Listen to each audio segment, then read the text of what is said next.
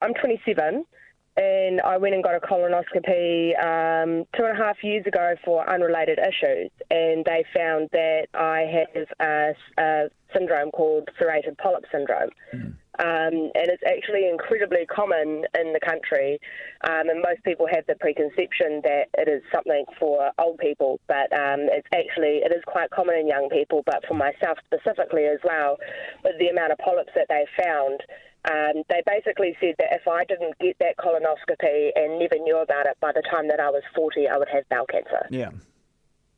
So now, because I'm in the system, I have yearly checks and they remove any polyps that, you know, regrow. But if I never got into the system in the first place, that would have been a completely yeah. different life path for my for myself. Exactly right. That is such a good story. The removing of the polyps, uh, is, that's good because they're not actually taking the colon. They're not cutting great sections of colon out, are they?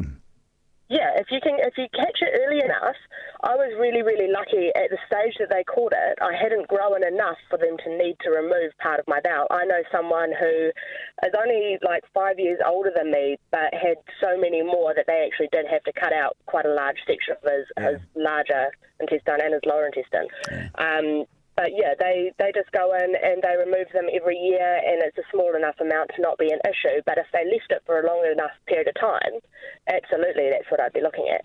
Absolutely. Now, a lot of people uh, don't like this because they think it's a bit invasive. You know, people poking around up there. Uh, oh, invasive. That's the thing, though, is you actually have to put it to the back of your head because it's about your health and the rest of your life. If I approached it with that sort of attitude, of course I wouldn't be going and getting yearly colonoscopies and feeling violated and invaded. But you do it for yourself and for your family and for your future. It's more important. That was so well said, Rebecca.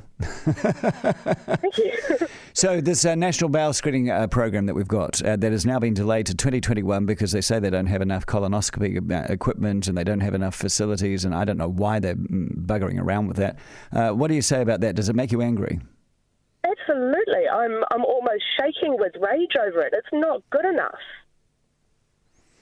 Yeah. Absolutely.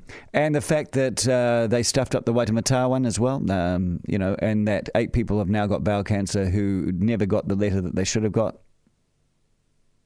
Well, I put myself in that position and I imagine how angry I would be at the devastation that would have been caused to my family over that, mm. all for something that could have been avoided. It's, yeah. it's not okay.